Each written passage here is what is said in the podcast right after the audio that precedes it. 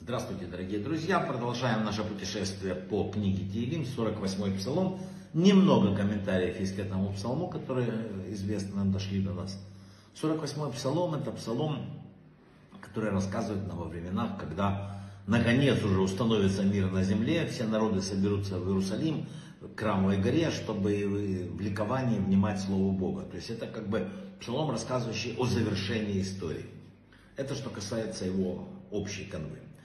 Э, что касается того, что пишут мудрецы, написано, что 47-й псалом читают для защиты, э, когда какие-то беды, какие-то враги нападают на тебя, чтобы ты обрел уверенность, э, вот, ну, силу какую-то внутреннюю для того, чтобы справиться с препятствиями и преградами на пути. И тем не менее, все-таки акцент идет на то, чтобы избавиться от защиты от врага.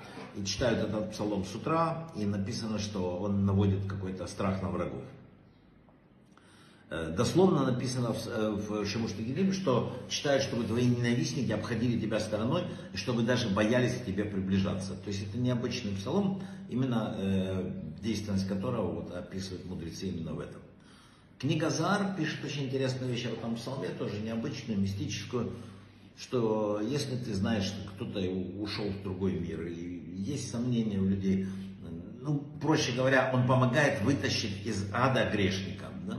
То есть, если ты хочешь помочь ушедшему из этого мира человеку, есть сомнения о том, где он сейчас находится, то читается за него этот псалом, и написано это огромное действие э, оказывает на то, чтобы вытащить вот его из такой нехорошего места. Ну вот, пожалуй, все, что мы знаем о 48-м псалме. Брахава фаха.